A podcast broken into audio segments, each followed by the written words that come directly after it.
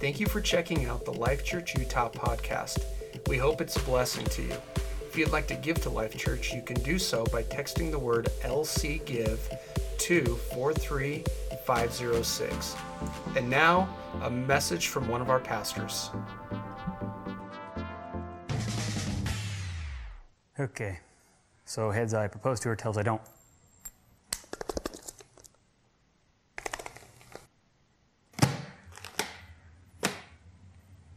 Order the buckler and shield and prepare for battle.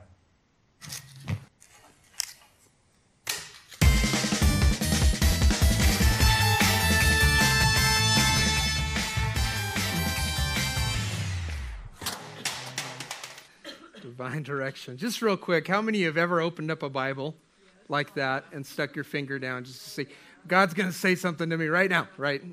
Okay, we've all done it, right? Uh, divine direction. Now, hands down, the most um, asked question that I get, um, and probably the one that I've struggled with the most in my own life, is how do I know what God wants me to do? Or, what is God's will for my life? Anybody struggle with that? Cool, I'm the only one? All right. Three people? We've all been there before. We all need direction in our life, don't we? Do I stay where I am at? Do I do I go for the new job? Do I need to go? Do I need to stay? Do I need to get married? Do I need to stay single? You laugh, but you know, these are real questions. Do we want another baby? Do we need another baby? Do we want to buy a house? Do we want to rent? All of those things are real questions that we deal with in life. For some of these choices, or for some of you, these choices are hard. For others, they're impulsive, right? I can be an impulsive decision maker. My wife, on the other hand, is a very um, slow decision maker. Now, I'm not saying one's bad or, or the other, but I tend to make probably more reckless decisions for my life and my family's life than she does. And she kind of fails to make any decision, which just leads to frustration for me. And we either fall into one or the other as people, don't we? Where are my slow decision makers at? Anybody in here? Slow. It's hard, right? Do I eat the do I eat the red M&M or do I eat the green M&M? Which one do I want to leave last, you know? That goes into your mind. You're like, oh man. Or you're eating your, your dinner and you're like, okay, the best thing on the plate I'm going to save for last. So you eat everything else and then you have the last right there. Because you, you know, it's just that's the way you process. You process slowly. Any fast decision makers, right? All right. How many of you have messed up and gotten yourself into debt because you made a fast decision? Yes. I can remember the uh, first car we bought as a married couple, right? We had, uh, we had moved to Utah. We were working at the church in West Valley City, and uh, we both had cars. They were both paid off. We had no debt. And our, our one car began to have issues, and, and I was working on it a lot. And, you know, I was like, well, we're adults now and we could go out and get a newer car. We need a newer car.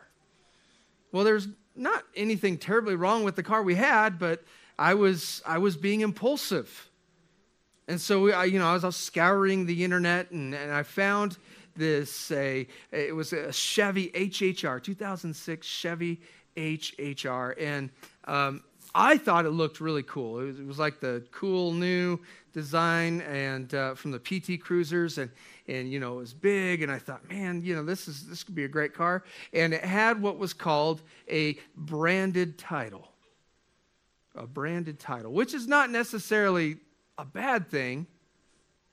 But a branded title means the car was totaled at some point in its life and then rebuilt. So we traded our non branded car in for this newer, prettier looking branded car. And let me tell you, it was one horrible decision. Not only did we get into car debt with that, but the car, every time we turned a corner, had some sort of shimmy. You know, just, uh, and it was like, man, this feels not safe. And, uh, you know, I look back on that experience as the worst car I've ever owned because it was just terrible. But it was a decision that I made that was too much of a just quick, you know, decision. And so we're faced with choices every single day that determine things in our life, either big or small. If you have your notes, you can pull these out this, uh, this morning, but I'm going to give you a couple things about decisions, about direction. The first thing is decisions matter. Decisions we make today determine stories we tell tomorrow. Decisions we make today determine stories we tell tomorrow. You know, in the, the, in the Bible, God says very little about the future. I'm not saying he doesn't say anything about the future. Of course, there's prophecy. There's a book of Revelation in uh, throughout the Gospels. Uh, Jesus tells about you know what's to come. But when it comes to talking about today, the Bible says a whole lot about today. Every day we make choices that shape our life story. You know, you kind of look at yourself, what would my life look like if I let godly principles guide those little choices? What would my life look like? So, over the next seven weeks, we're going to begin to explore seven principles of dealing with this idea of divine direction, helping us to find God's wisdom for our daily decisions. And today I want to talk about, if I had a subtitle for today, it would be start. Everybody say start. Start. Start. Because you always have to start somewhere, don't you? If someone asked you to tell your life story, what would you say? You might start off with um, where you were born, um, how you were raised. You might even mention your first love or your spouse. Talk about your family's big move you know, when you moved across the country to the great state of Utah. If you're if you've got kids, you might whip out your cell phone and start showing pictures of your kids. You you know, you start sharing your story. Everybody kind of comes at it from a different place of what our story is. But I want to ask you this question. I want you to I want you to really think about this, but what do I need to start doing to move in the direction of the life story I want to tell. Because the truth of the matter is, when we look at our story, we, we probably want our story to be more. I know I do. I feel like I have a pretty good story. It's not that I don't feel like I have a bad story. It's just I look at some of the things in my life and I'm like, you know what? What could I add to my story that would be impactful to people around me? So I want you to kind of ask yourself that question. What do I need to start doing to move in the direction of the life story I want to tell? What do you want to accomplish in your life story? I think we have to understand first and foremost that when it comes to our story, God cares more about the who before the do the who before the do. And you say, well, that makes no sense. And you're looking at the words right now who before do. God cares more about who you are rather than what you do with your life. He cares about he cares more about who you are than what you do with your life. When it comes to our story, most of us have chapters we'd rather not share with anyone. Amen. We want those chapters to still to, to stay shut. And maybe you've ended up somewhere you never wanted to be in life.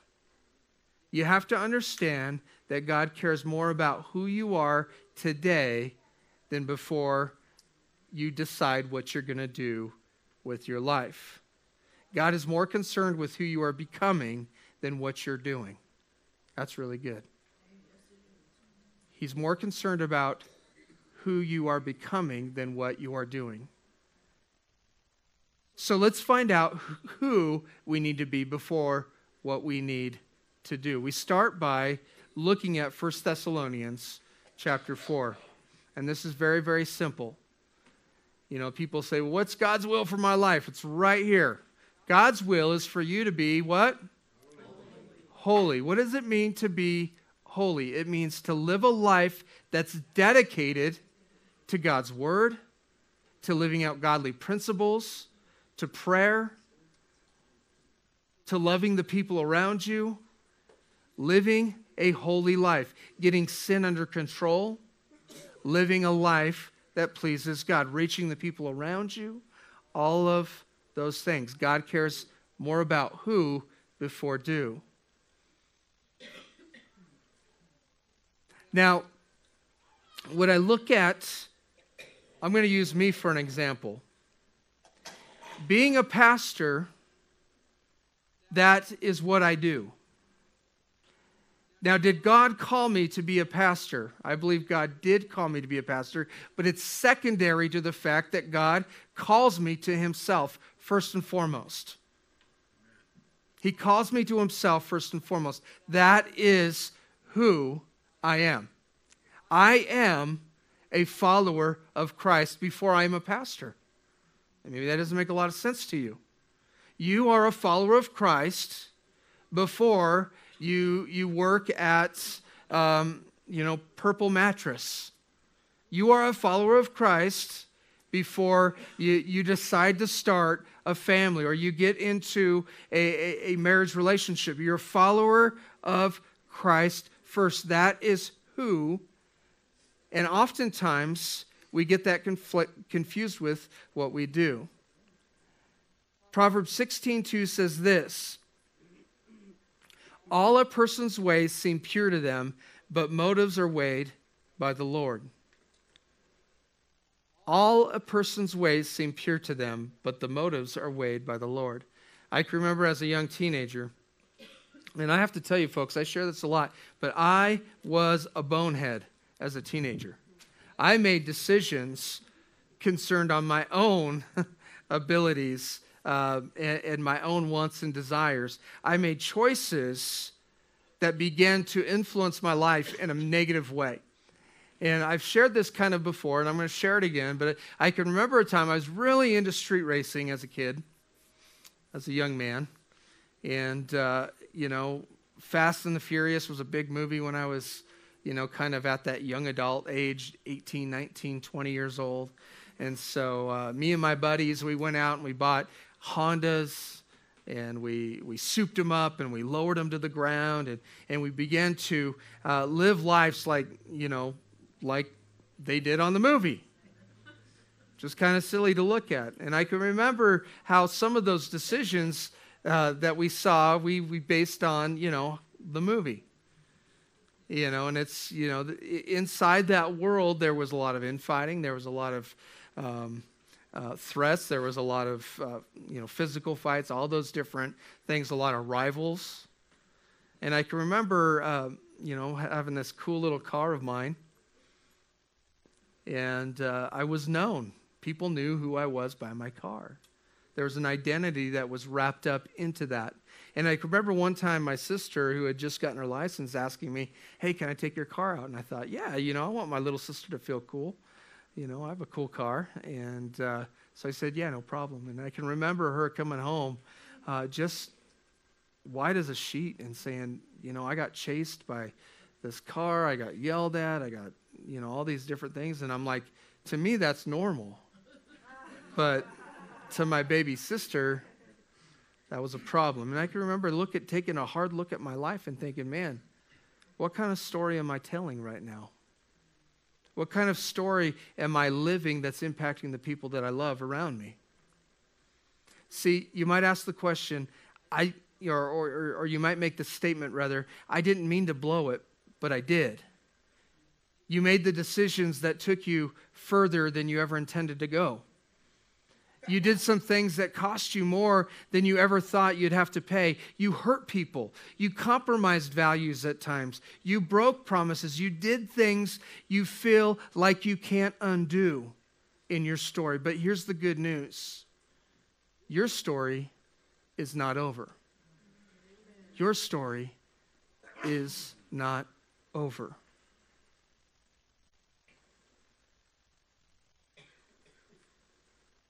When I look at my story, what do I want my story to be about? I want my story to be about Jesus, plain and simple. Well, my kids grow up and they say, uh, tell, and somebody comes to them and says, Tell me about your father. Tell me about your dad. They can look at, at them and say, My dad loves Jesus. And he loved us as a family. And he showed us Jesus. I want my church to look at me and say, Pastor Dustin loves Jesus. I know he does. I don't want him to look at me and say, man, he's got some great basketball skills. Even though I do, okay? the primary thing is he Eddie, I got a basketball hoop out here now. I don't you're you're laughing a little too hard. I might have to take you out back. this white man can't jump, okay? That's not true. That's not true. I used to play in a basketball league with Forrest. He can attest I can't jump. What do you want your story to be? So you have to understand that your story is not over. It's not too late to change the story you'll tell one day. Regardless of what you've done or haven't done to this point, your future is unwritten. You have more victories to win, more friends to meet, more of a difference to make, more of God's goodness to experience. Whether or not you like the plot so far, with God's help, you can transform your story into the one you're proud to share. And here's one way to change your story. You ready for this? You can write this down. Start something new. Start something new. You got to start somewhere. Start something new. I think the problem with starting things that are new is usually we go from like, uh, you know, not doing anything to all of a sudden I'm going to lose 50 pounds. Okay? So I'm going to go to the gym and kill myself. And I'm going to do this every day. Then you go to the gym, kill yourself, and you can't move the next morning. You're like, you know, I can't do the gym today.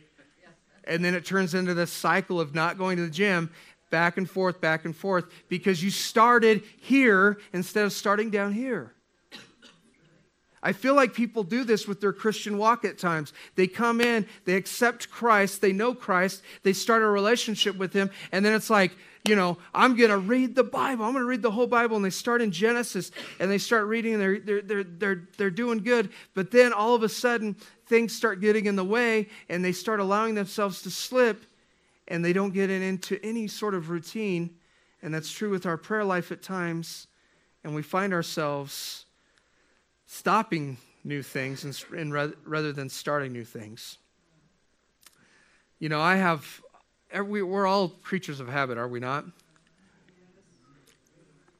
So in the morning, I get up, I make coffee. Praise God. I have to have at least two cups of coffee, or else my day is shot. You know what I mean, right? And, you know, I also have to, you know, I'm very um, dedicated to brushing my teeth. If I don't brush my teeth, then I just, I feel off. You know, I feel off. Like last night, I, I brushed my teeth and uh, I got in bed, and then I just felt like I didn't brush them good enough, so I had to get up and brush them again. I know it's so weird, right? And there's these little things in my life that if I don't get them right, you know, it, you know, say I don't get up and have coffee, you know, and then I get to the office and I'm cranky, and then I destroy relationships at the office, and I get fired, and I'm so depressed because I'm fired. I, I you know, I turn to alcohol and make a bad decision, and the next thing I know, my life is in shambles because I didn't have my coffee. That's just a funny example, but you get the story. There's things in our life that, you know, we, we have already ingrained, but, you know, it's important for us to mix it up and start new things. You know, and, and maybe that means, you know, making a small decision, not a huge decision. So, how can small decisions make a big change? See, most people are familiar with the story of Daniel in the lion's den in the Old Testament, we, we learn about Daniel and we learn about uh, Daniel's friends, Shadrach, Meshach, and Abednego.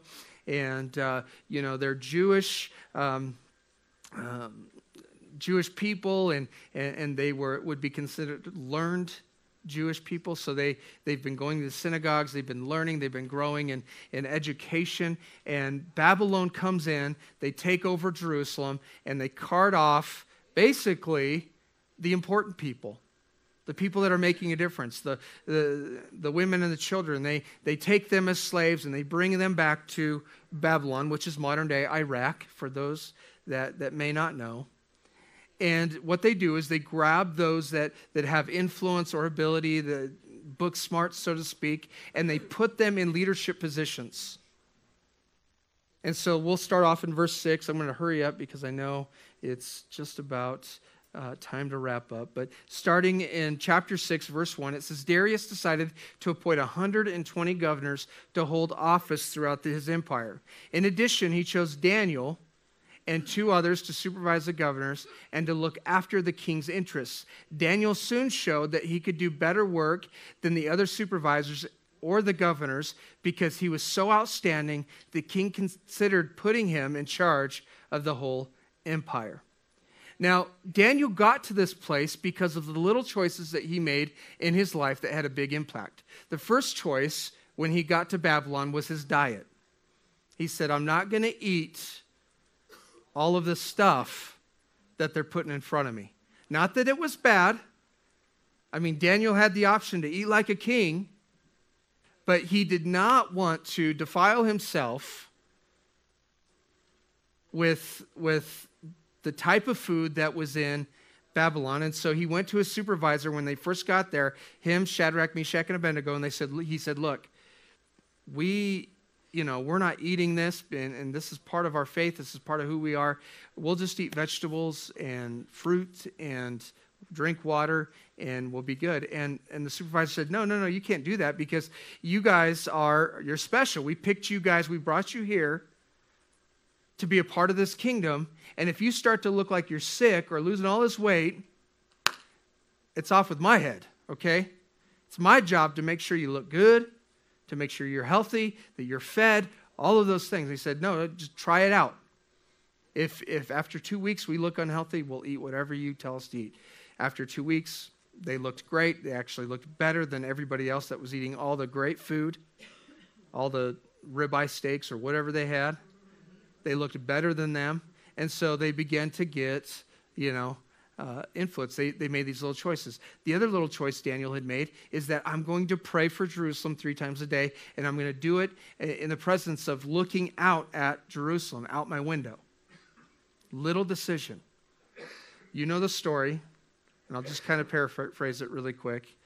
Uh, there was basically some in the, in the government of Babylon uh, that wanted to see the Jews out. They wanted them executed. And so they went to the king and said, You know what? I, you're such a good king.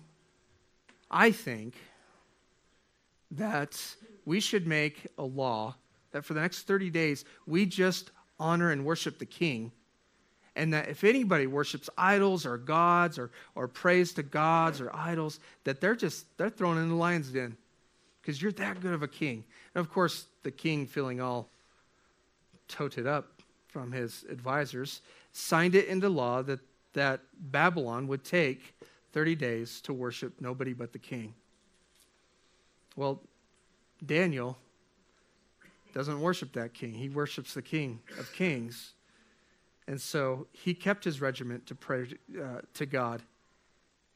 And he was trapped in this because they knew what Daniel was doing. They knew they saw him praying in his window every day, and they said, okay, this is how we get Daniel. This is how we get those Shadrach, Meshach, and Abednego guys. They might have avoided the furnace, they might have survived that, but we need to get these guys out of there.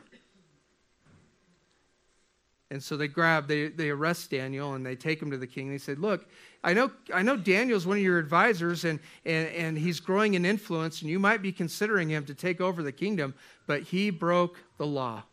And as king, you better follow through. And if you don't follow through, maybe you're not as divine, you know, your kingship's not as divine as, as it's supposed to be. So the king had no choice. The minute that that came to him, it, you know, he had seen the influence Daniel and Shadrach, Meshach, and Abednego had started having in Babylon. He, he honored, he respected them as men, and, but he had to follow through. And so Daniel was thrown into the lion's den. You know the story. Long story short, Daniel survives the lion's den. The king releases Daniel. He throws the people that arrested him in there. They're torn apart, eaten by lions. That'd be a really cool movie, wouldn't it? And then it says this in verse 25 in chapter 6. Then King Darius wrote to the people of all nations, races, languages on earth Greetings. I command, everybody say that word command, command, that throughout my empire everyone should fear and respect Daniel's God. He is a living God. What? We're talking about a king who does not worship God, a king that worships idols, that worships Baal. And he's saying, he's like, look, I've seen it with my own eyes. He is a living God. No, I don't think you understand. He's a living God. He's alive right now. He's not just some statue we made 2,000 years ago that we bow down to. He's not my golden statue that I erected in the town square for people to worship. He's a living God and he will rule forever. His kingdom will not be destroyed and his power will never come to an end. He saves and he rescues. He performs wonders and miracles in heaven and earth. He saved Daniel from being killed by the lions. And Daniel proposed during the reign of Darius and the reign of Cyrus and Persian. He prospered during the reign of those kings that didn't know God, that didn't want to know God, but they couldn't deny God. Influence and direction. From what? Prayer. Three times a day, he prayed. And he changed the course of all of Israel. And if you know the story, this set up Israel to later on be released by Babylon, to go back to Jerusalem, to build, also to get support in build, rebuilding the walls in Jerusalem so that they could rebuild their nation, to prosper them. I mean, it's just amazing when you look at the whole story that God put into motion. And so this morning, I want to ask you, what's your story? What are you going to start today that's going to influence people tomorrow? I was talking with our teenagers on Wednesday night. We were talking about uh, you know divine direction and starting something little, a little discipline that'll change your life for tomorrow. Now we can talk about prayer and Bible; those are important disciplines that we should already be doing. But you know what? Maybe set a time that's your time in the morning. And you don't have to start off with, you know, I'm going to spend an hour. You know, start off with five minutes. Start off with something that you know is a goal that you can meet, and then build from there. For me, this is a really silly one. I started off flossing. I hate to floss. And every time I go to the dentist, I get scolded by the dentist or by the hygienist. And so I thought, you know what? I can do that. You know, right now, it's it's just a little bit of um, it's just a little thing for me, but it's what I do before I read read the Word before I go to bed. So floss has become part of that routine for me. I brush my teeth, I floss. Sometimes I have to brush again, whatever. But then, you know, it reminds me, okay, I flossed. Now it's time for, for God's word and some prayer time before I go to sleep. Little things can make a big impact. Maybe you're ready to lose that 15, 20 pounds, 50 pounds, I don't know. So you, you just want to go after it. Well, start with the little things. Stop drinking soda. Stop, you know, eating so much sugar. Start somewhere. Would you stand?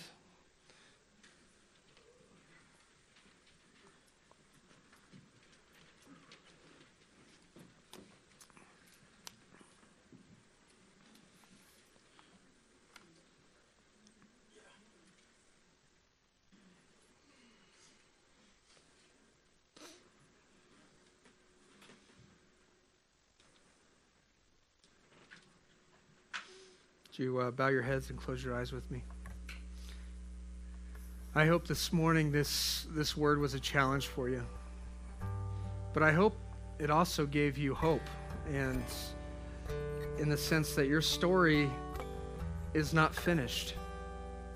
Your story is still being written. You know, and I love looking at our lives that way, that, that you know, we are part of our own story and and, and there's things that in our lives that are going to impact the people we love, that are going to impact our community, that are going to impact our world.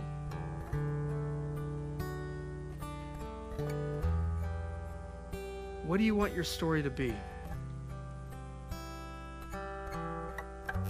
You say, "Well, I want to I want to be a pastor." Okay. Start taking the steps today in praying for that believing for that, writing down sermons, writing down messages, preaching them in the mirror, whatever it takes. So I want to be a nurse. All right, start start researching what it takes to be a nurse.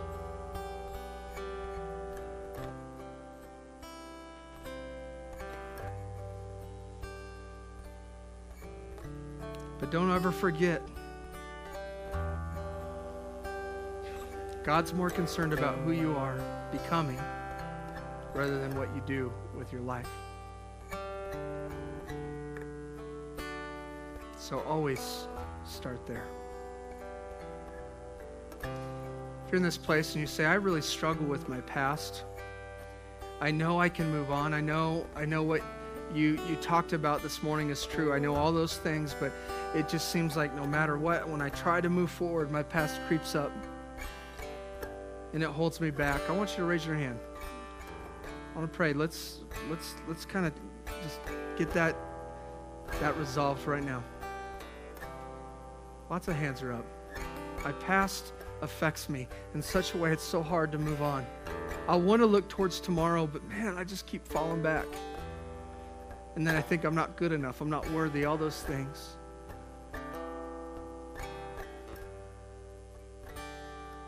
There's only one being in this universe that wants to keep your past in the forefront of your mind, and that's Satan.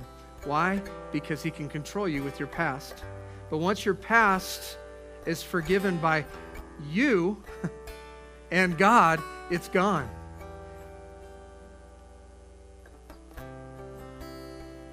It becomes part of that testimony part of your story where you say, I was once lost, but now I'm found. I was, uns- I was once unredeemable, but now I'm redeemed. You know, those, that's what it becomes. So, Father, I pray right now for, for those that responded with, with saying, Man, I just struggle with my past, and that affects me starting something new. God, we just bind that right now. That's a lie. And I pray, God, for freedom right now. Maybe it's unforgiveness. Maybe there's, there's, there's been hurt and brokenness. Maybe it's because of divorce. Whatever the case may be, right now, we just pray for forgiveness and mercy to be poured out onto those lives right now. In Jesus' name we pray. Amen. Look at me real quick, real quick. If you raised your hand, I want to I want to just I want to tell you this if you've given your past to Jesus, it's no more. He's forgiven you. But you have to start forgiving yourself. And that may take some time. And the way you do that is you just start telling yourself, I love myself and I forgive myself. God's already forgiven me. He's let me off the hook. I need to move on. Don't let your past dictate your future. Amen. Amen. I love you guys so much. Thank you for being with us this morning. Uh, if you're a life group leader interested in becoming a life group leader, we'll meet back here in about two minutes. You can grab your kids, whatever you need to do. We'll talk about life groups and then I'll let you go. God bless you.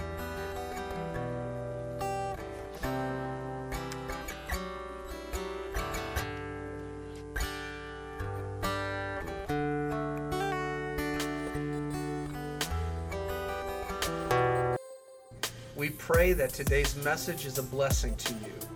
For more information about Life Church, check us out at lifechurchutah.com.